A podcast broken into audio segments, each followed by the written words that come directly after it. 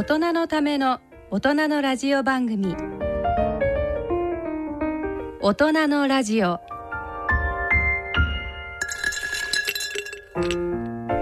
ご機嫌いかがですか？坪田和夫です。こんにちは。西澤邦弘です。こんにちは。久保田恵里です。この時間はご機嫌をテーマにお送りしていますはい、はい、12月になりましてだんだん寒くなってやっと寒くなってきた本当本当本当。でも今日今日はあれですよね。いつものあのラジオ日経のスタジオじゃなくて日経の新聞の上にあるスタジオからなので 皇居がもう全部見えちゃうという。そうそれからねポカポカしてるしね。さんとお入ってきて気持ちいいですね、と、はい、いうことで私たちはちょっとご機嫌な感じで、ね、ポカポカと、えー、12月の放送ねさせていただきますけど、ね。はい、なんかそうだ。坪田先生何か？それびっくりした。もうみんな自分ご自分で言ってください。もうあまりにもびっくりしたんで。あの11月27日にですねあの1年11か月間、ええ。えー、練習してきたトランペットのね、はい、あのまあ発表会。ほら小学生でもピアノの発表会みたいなああいう感じで、まあプライベートですけど、ファミリーですけど、うん、その発表会をでも発表会といってもね、ええ、あの先生のうちなんかそもそもみんんな音楽本当の音楽家じゃないですかあそうなのだ。からうちの下のあの娘2人と、ええ、あの三男が最高だな。手伝ってくれてお父さんとしてはめっちゃ幸せだった。ご機嫌だった。なんかあの還暦の会の時のミュージカルもすごかったですけど 今回のね退職したからってお父様がこう2年やって練習したトランペットの、発表会ってまあプライベートであってもそうそうだネーミングが「ご機嫌でライフシフトライブ」っていう発表会。へであのまあ右脳じゃないですかトランペット、はい、で今回ちょっと仕掛けがしてあって右脳で、えーとまあ、リラックスして、うん、で30分の僕の講演会入れたんですよ。あそのプライベートライブなのに講演会中に30分入れてみたの。そうすると仮説としては、みんながリラックスしてるからより情報がみんなの頭に入るだろうと。なるほど。であのみんなにアンケート取ったら80%の人が今まで聞いたゾウ先生の講演で一番頭に入ったと、それな何人が聞かれたプライベートライブだったんですか？まあほら家族のパーティーだっていつも100人以上来てるから。なるほどすげえな。家族のパーティー100人来ないですよね。普通ねどういう大家族。大家族。えでも先生、うん、なんで楽器の中でもトランペット選んだんですか？それはね、ええ、やっぱりピアノじゃあさ、うんうん、絶対比較されちゃうし、うん、なんかいろいろいろいろありますよねクラリネットもあれば。はいはいはいそれから木琴とか、はい、押すとこ押すとこ少ないからとかそういう。いやいやてかやってる人が少ないから。なるほど。でもやってる人は、うん、まあ日本人だと僕大好きな近藤敏則とかね、うん、それこそマイルス・デイビスですよ先生。そうそうなんだけどでもでもなんかね聞くとみんなあのあれは音が出ないから難しいよって言うから、あこれ音さえ出たら、ええ、俺のもんだそうそう音さえ出た。なんてポジティブなんだ。やっぱりでも音を出すのは大変だったんですか？大変だった。下の位置とかそういうことそうさ最初のだから6か月間ぐらい出ないし今でも実は上の銅出ない。ああ、うんまだドレミファソラまでしか出なくて。じゃあそこの間で演奏するわけですね。そうだから僕の先生がそれで演奏できるものを選んだなるほど。でもパッと聞いてると、ええ、なんか何でも弾けるみたいに見えるんだよ。でもねたまにそのほらゴルファーでもなんかナイスショットが下手でも出ることはじゃん。ピンと。あすげえ、そういうふうにピタッと当たってすんごいいい音が出る時あるわけ。そういうのが出ちゃうともうやめられなくなって、あの続いたんだと思う。えー、なんかその吹い吹いてる時の脳波とかなんかこうはなんか測ってみてないんですかまだ？あまだやってないけど、明らかにいいと思うよ。なんかこう音楽を演奏したら血糖値が下がる。うん、でも絶対変わりそうですよね。まあそう。少なくともな呼吸してるしね。呼吸にはさそう。なるほど。うんでも音楽やってると、まあ、今まで聴くがだけでしたけど、ん。なんかライフシフトしてやる側になってなんか嬉しい。あやっぱ喉も強くなります？喉はあんまりよりもここここ口口と呼吸。でもねやっぱりね、コロナなんかでもやはり口腔が一番の感染源ってやっぱ口の大切さすごく大切になってきたから先生バッチリですねもう ちょっとあのこの間の音源を取ってんで少し聞かせてくれるみたいなんで。でね、はい。はい。そしてトランペット坪田和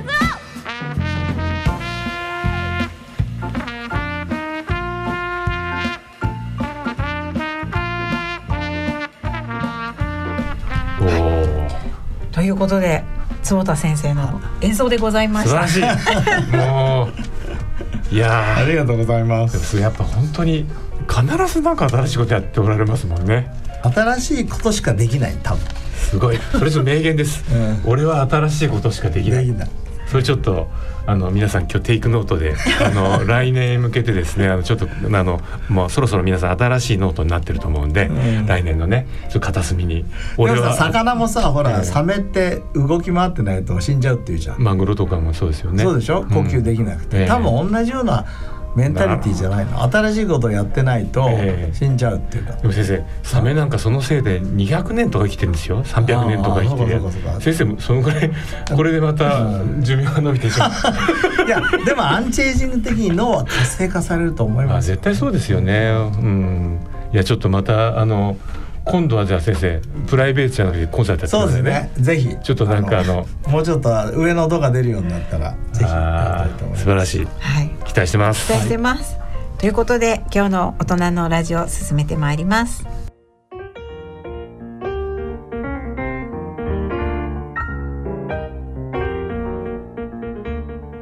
大人のための大人のラジオ。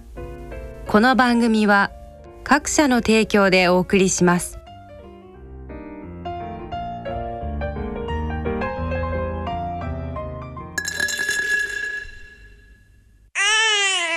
人生100年時代。100年の人生をどのように生きていますか？大きくなったらケーキ屋さんになりたい。結婚しても今の仕事が好きだから続けたい。自分が作った料理で世界中の人を幸せにしたい。いつまでも元気でいたい。80歳でフルマラソンを完走したい。夢はどの世代でも大きく広がるあなたの人生夢無限大。でも必要なものは？健康家族友人そしてお金。あらゆる年代に合わせたサポートでいつでもあなたに寄り添います。今からずっとこれからもっと。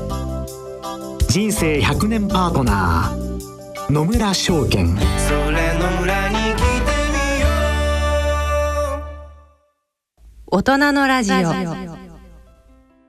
はい、えーと健康医学のコーナーです。このコーナーではユニークな論文、医学界の話題などについて紹介しております。はい。はい、なんか坪田先生この間あの久しぶりにハーバードのデイビッド・シンクレア先生とお話をされたと。あのというのは坪田ラボってね、はい、あの毎年 annual report を作ってるんだけど、えー、その巻頭言インタビューに今回、えー、あのデビッドに頼んだんですよ。ああなるほど。で、あのズームでね、えー、見て1時間ぐらいやって、面白かった久しぶりに。さすがやっぱりり進歩してんね。ああ。まあね皆さんもおそらくあの新倉先生のご本はあの今年ちょっと話題になったそうライフスパン、うん、いい本でした、とっても。ね。あのあの本はそのサイエンスだけじゃなくて、フィロソフィーも書いてあって。そうですよね。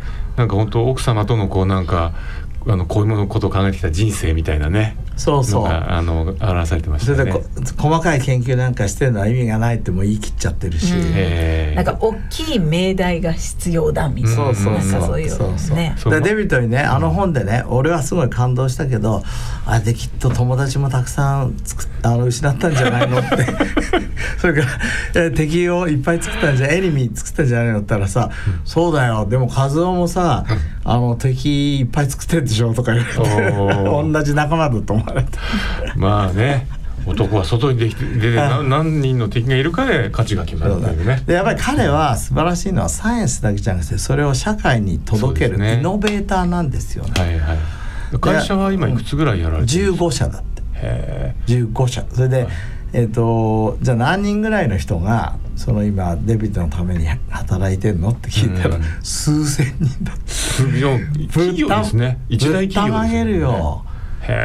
一つの企業はもうベンチャーなのに300人の研究者だいやだから確か前の番組かその前の番組でね、うん、あの僕はそのこの間あのネイチャーエイジングに、うん、あのシンクレア先生とあの経済学者が出した、あそうそう要はそのあの医療費の削減っていうそういうマイナスなことじゃなくて、あの使いたくなるその、うん、まあ人人が元気ながゆえに使うそのあの金額がでかくなる、うん、つまりあのそういう市場でかくするのがあのこうエイジングに対するサイエンスなんだっていうね。そうですね。あれ素晴らしいそうですね、ね、いやもともとねでもアメリカはそういう考え方して、うん、1980年ぐらいにバイドール法っていうね、えー、その研究した研究するじゃない、うん、で大学が政府からお金もらうじゃん、はいはいはい、それでなんか、えーと、発見して知財取るじゃない、と今まで1980年前は、うんうん、国のお金を使ったんだから、はいはいはい、その知財は国にも権利があるって言ってたわけ、うんうん、それをバイドールさんが「いやそうもないともう全部大学と研究者にあげますと」うんうんうんこれで変わったわけよ。だから研究者がリッチになる道が生まれたわけよ。なるほどね、でその時に今ちょっと西田さんが言ったように日本はあくまで医療を福祉として見てるんですよ。うん。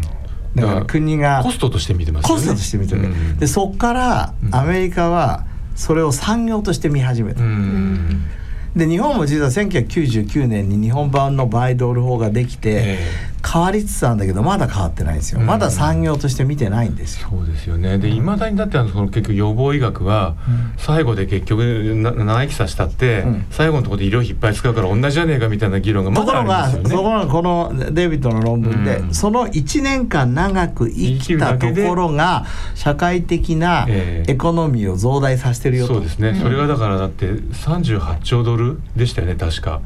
だからそれはこう全てのあのこれから生まれる人たちも確かしかね組み入れてやってますけど、うん、その発想はだから日本の予防医療に対する投資に全くないですよね,、ね。特に国には。だからもったい もったいない、うん、もったいないですね。でもでも国も、えー、あの何回も言ってますけど平成19年に、うん、あの学校教育法を変えて大学の責務にイノベーションを入れたんですよ、だから大学は研究と教育だけをするんじゃなくて、イノベーションを起こす義務があるというふうにしたから、あの全然やってないわけじゃな い。国を弁護するわけじゃないけど。で徐々に内閣府なんかも一生懸命やろうとしてるし、日本版の SBIR っていうね、はい。あの大学の若い人たちをスターにするプロジェクトも出てきてるから、うん、もう少し時間かかるけどいけそうだと。いけいかなかったら 日本まずいでしょうと。もう本当に、あのどんどん地盤沈下しちゃいますもんね。そう。でデビッドとかやっぱりすごいな。あの前ちょっと言ったかもしれませんけど、まあこれあのね日経ラジオだから、はい、あの日経経済的な話すると、えー、SPAC っていう、うんうん、あのスペ specific purpose acquired company っつって、うんまず最初に上場させちゃう、うんはいはいはい、アンチエイジングで上場させますって言って200億円集めて、でそれから2年間の間にスペシフィックパーパス。スペパパーパスはこの時はアンチエイジングなのね、 acquire、どっかの会社を買うわけ、でその目利きをデビットがしますと。で200億円の会社買うんですよこれから、でもうその会社は何のコンテンツもないのに上場してる。そ,、れもやってんだよまあ今アメリカはねその上場が多いですからね面白い。この枠組み、あのこのリスナーの方もちょっとあのネットで調べたら面白いと思いますけど、結構ね日経でも記事にもなってますけどなかなかだから日本でどうなんだみたいなところで止まっちゃいますよね、うん。僕今度デイビッドに突っ込まなかったけどこれね、やる人ってね、えー、美味しいんだよ。僕調べたんだけど、えー、15%手に入るはあ、200億円のだからファンドファンドっていうかこう会社を上場させたら、えー、2年後にあの会社を買わなきゃいけないんだけど、買ったとこまでちゃんとやったら、うん、200億円の15%だから30億円入るんだよ、うん、仕掛けた人に。大変な利率ですね。そうです。そうでしょ？だからだからやばいのはしょぼい会社でも買っちゃうってわけ。うん、なるほどね。インセンティブが働いて、とにかくあの出口しないと出口までもらえないから。うん、うん、なるほど。非常に強いインセンティブにもなるわけですね。自分にとっては、ね、そうそうそうそう。日本はまだ東証とかね、これ入れるっていうのをディスカッションはしてますけど、まだ決めてません、そうですよね。でもまあなかなかな目利きじゃないとなかねそう。ねそこのポジションでやる本当なんかそういうシステムじゃ作っていかないと、うん、例えばそのねボストンなんかいっぱいいろんなあの例えばあの腸の分野になってね、うん、ファーマシューティカルな会社がどんどんできてるじゃないですか、うん、でもそういうのことをやろうとしてる企業やっぱ日本からみんな向こう行ってちゃってますよね。でそれはある日ビル・ゲイツ財団が投資してくれたりとかなんか非常にこう投資環境が圧倒的に違う。ダイナミックですよね。ですよね。だから、どうぜひだから坪田先生にあの信濃町をそういうあの新しいいや頑張る頑張る頑張る だからあのいやデイビッドが今ねライフあのスパンの次のね、えー、本書いてるっていうからそれ何入ってんの？って言ったら運動とか、えー、えー、もちろん今のねダイエットとか、はいはいはい、それから次のエピジェノムエピジェネティクス入れてるっていうから、えー光入ってんの？って聞いたわけ、えー、それ光入ってないって言うから、えー、もう10分ぐらい抗議したの。バーレットライトでノンビジュアルフォトリセプター。そしたらさ、えー、あそれ絶対入れるとか言ってもう資料送ってくれる、えー、ただすぐツイッターに書いてくれたらすごいね。そうあのデイビッド・シンクレアのツイートにあの坪田先生の研究のことが載って、あのやっぱりえーと、フォロワーももうすごい数なんですけど、そうですよね。そういや僕デイビッドってすごい影響力だなと僕もねあのまだ20年の頭のあたりに絶対今ビタミン D が重要なんだって言っても誰も「西澤が言ってるから」って言ったらある日、うんシンクレア先生が、うん、今ビタミン D は絶対重要だって重要な論文をみんなツイッターに貼り付けてるっつって、うん、本当だったんだ、うん、なんだよ少しは俺の言うことも聞いてくれよって思ったんだけどやっぱ影響力すごいですね。何百あのフォローですよね。うん、あフォロワーはもっとで先生のもあっという間に300ぐらいはついていて、いいねがね。いいねが。うん、あとはだから、彼、えーと、と2年前に姉ちゃんに、はい実は眼科医としてはもう本当羨ましい論文出したんですよ。うん、そのエピジェネティクスを使って、えーと、我々は、うん、まあなんていうのかな、えー、若返られるかっていう課題に対して目を使った、はいはい、そうですねありましたね、はい、で何やったかっていうと視神経をぶった切ったの、うんうんうん、で視神経ぶった切ったってことはもう死んでると、うんうん、でこの視神経って絶対再生しないって言われたの、うんうん、それを、うん再生させることができたら、生まれ変わるっていうのとほとんど一緒じゃない。で彼、えーと、ヒントを得たのは山中先生の。山中ファクターって4つあるじゃないですか、ああれ細胞レベルで言ってみれば皮膚の細胞を若返らしてるんだけど、うん、山中ファクターのうち3つプラスアルファをあの使うことによって、このインビボこの体の中でそれをした。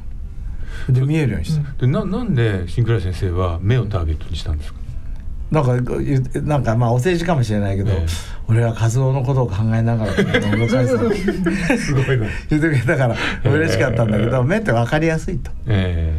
でモデルとしてそれとそれから究極の緑内障ね、うん、もう眼圧をめちゃくちゃ高くして視神経を殺して、もう絶対見えなくしたやつをまた蘇らしてるんですよ。うんうんでそれの会社だけでねなんか1個作ったら150 million 集まったってだから。そのやつがもう一つ一つがもう珠玉のネタのやつが15個作ってるってすごいよね。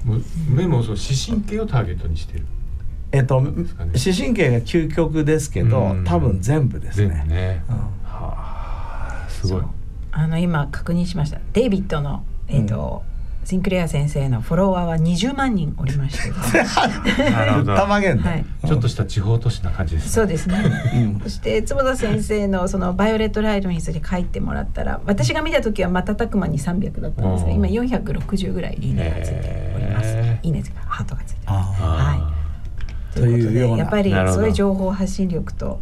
ね、うん、まあじゃあこれからもシンクレア先生とはいよいよ事業を競い合うというか。いや分かんないけど そうこういうね光は彼もの領域の中にまだ入ってないから、はい、なんか一緒にやれたらいいなと思ってますけどね。うんうん。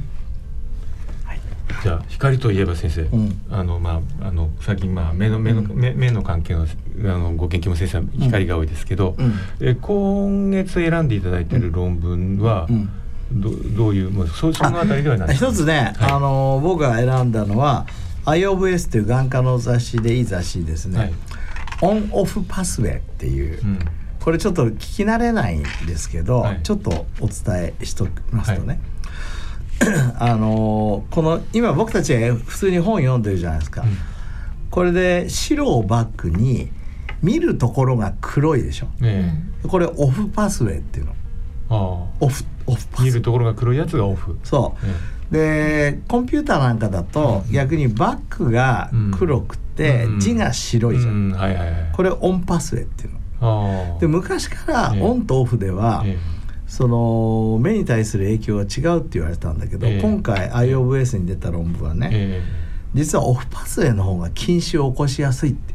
へ白い方がだから普通の本の方が。うん、それでねこれあのうちの鳥居先生と四倉先生が、うん、あの元加賀小学校という小学校で近視の今疫学研究やってるんだけど、不思議なことがあってコンピューターやってる人があんまり近視にならないんですよ。で本読んでる人がなるから、不思議だねとこれちょっと再現性というかちゃんと取らないと発表できないねなんて言っていたら、まさにこれなの。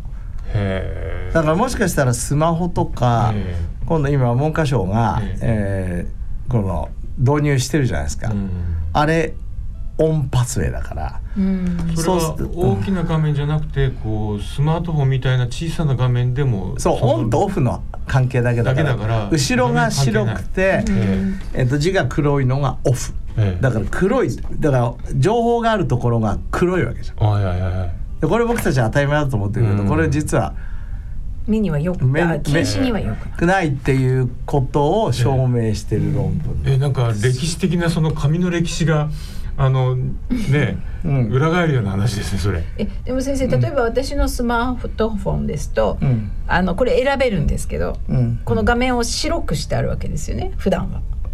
あだからそれはオフパス。オフパスウェイになっちゃってるから、えっ、ー、とこれ確か黒く反転もできるので、その方がいいかもしれない。でただこれまだ一歩目だから分かんないんだけど、でもそういう考え方。が出てきたのは面白いですね。そうですね。考えたこともなかった、考えたことないよね。こういうじゃあバックがブルーはどうするとか。そうそう。ね、いやだからそういうね、どれがオンでどれがオフなんだろう。そうそう。今までは明るさと距離と、それから我々が OPN5 バーレットライトみたいな波長だけでやってたんだけど、こういうオンオフなんていうのも大事かもしれない。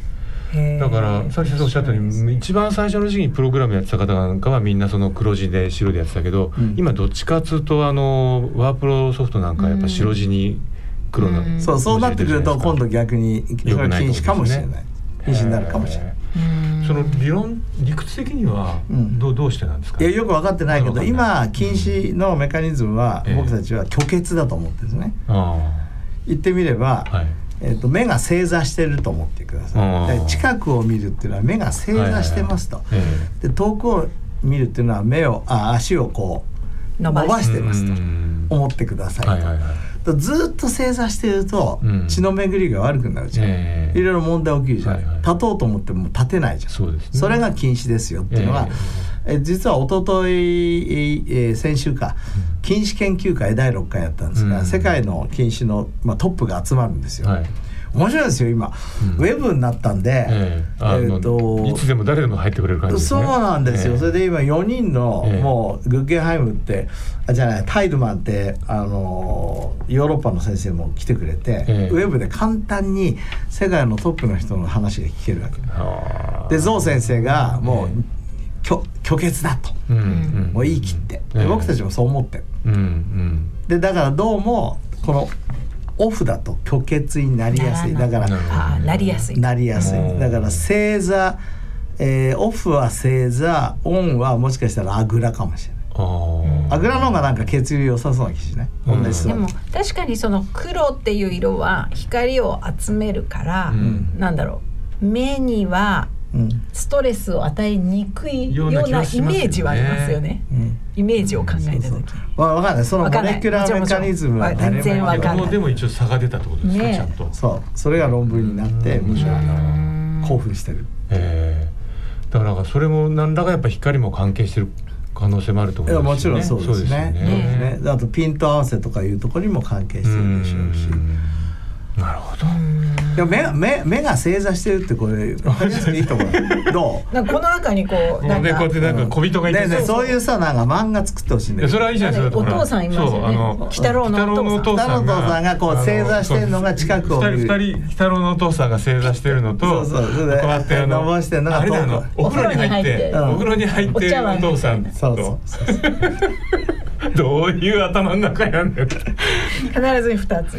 えこうでちょっとこう動くたびにあのお風呂の水があのこう流れて涙になってしまう、うん、でもさ例えば30分あのなんていう作業したら10分ぐらい遠く見や見ましょうっていうのも今までなんだろうと思ってたけど、えー、この正座仮説からすると分かると思わない、えー、30分正座してたら10分ぐらいちょっと歩いてきた方がそうですね血の巡りが良くなるじゃん、うん、同じですよ。やっぱ先生やっぱねそのあぐらじゃなくて、うん、あのイカロのお父さんお風呂に入ってる方が、うん、そうするとあの緩んでるから、うん、こう水もチャプチャプしてて、だから涙も出るんだよって。いいね。そうですね。ね、うん、いいな。お風呂あの正座とお風呂仮説。なんか三人だけで盛り上がって。る 誰もついていけない。とねリスナーの方々もこの番組を聞いてくださる方々きっと今盛り上がって想像力豊かに、ね、あとなんかそうそう先生あのはいあの先生がいろいろとこの最近あの波長の話を伺ってんでね、うん、見てましたらあのサイエンティフィック・レポートっていうあの、まあ、ジャーナルにですね、あのはいあの1回3分間赤色光670ナノの光を当てただけで1週間、うん、なんと、えー、コントラストコントラスト感度が完全、あの改善したまま続くと、うん、それも朝朝じゃないとダメだって言うんですよ、朝その赤い光を当てるだけでコントラストがかあの改善するっていう、へえっていう話だったんですけど、うん、やっぱり朝日にはもちろん赤も入ってるから、うん、これも朝日なのかなって思ったんですけどあそうですね、えー、あの670ぐらいの、まあ、この光って、えー、今ミトコンドリアの機能を上げるっていうふうに言われてて、えー、レーザーっていわゆる光、うん、まあ光ってあの硫黄応用ってまずレーザーから始まったのね、はいはいはい、でレーザーでまず最初ぶち壊すとこから思いっきりエネルギーでバシッとこういうのハードレーザーっていうの、えー、ぶち壊す、えー、それからもう一つその極端なのがソフトレーザーっつってこういう670メーターぐらいで当てるんですよ、うん。はい。そうするとミトコンドリア機能が上がって、その生体の機能が上がるっていうことで、実は目では新しいんだけど、皮膚ではもう昔からいっぱいあって。光治療っていう領域。そうあの美容あのクリニック行くとさなんか赤いやつで顔をこうやってやってね、えー、あれまさにこれですよ。で、えーと、670からまあ690とかで当ててやると、はい。えー、こう皮膚のミトコンドリア機能が上がって、えー、皮膚がきれいになると。あそれ当て当てすぎると中のコラーゲンまでぶっかれちゃうんですよね。当てすぎると今度その遠赤あ近赤外線の効果になっちゃうから、えー、よくない、うん、それから、今ので聞いてて面白いのはやっぱりあの当てるタイミング、うん、実は光ってタイミングがすごい重要なこと分かっててそれは医療的にもそうってことですか、ね、それから僕たちのあのバイオレットライトで近視を治すのも、これもですねやっぱり、まあ昼から午前中じゃないと効果ないんですよ。例えば夜とか当てちゃうと逆効果になっちゃう。そうなんですか？そう。だから一日中当ててるとあんまり効果ない。えじゃあそのバイオレットライト当てる患者さんは、うん、午前中来てもらう？っていうか僕たちの今眼鏡の治験では、えー、えーと最初は11時から2時でやったんですが、えー、今度多分もうちょっと午前中にしますね。へえ。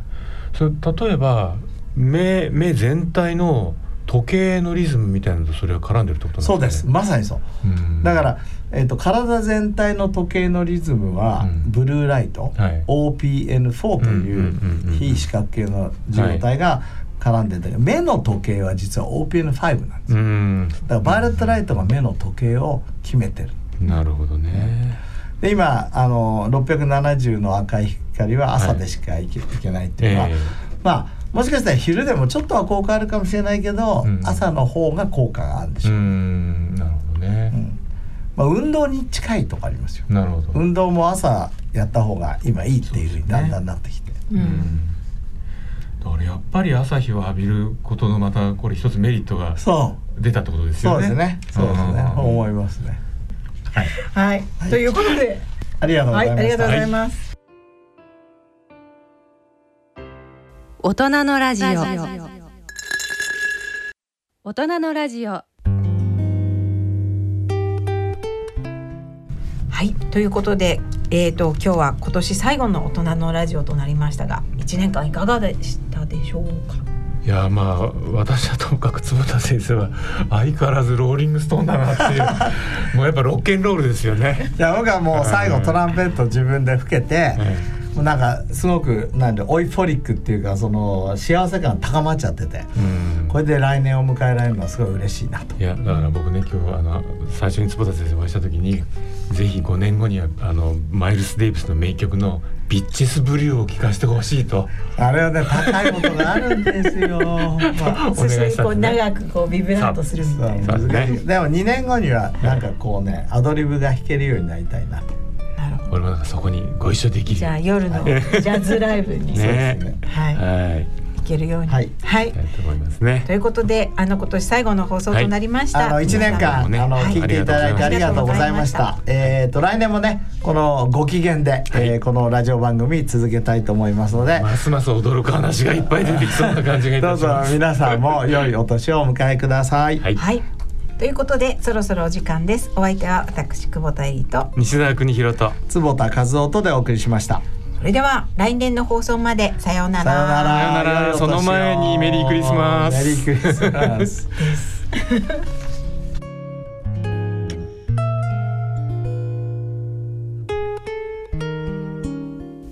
大人のための大人のラジオ。この番組は各社の提供でお送りしました。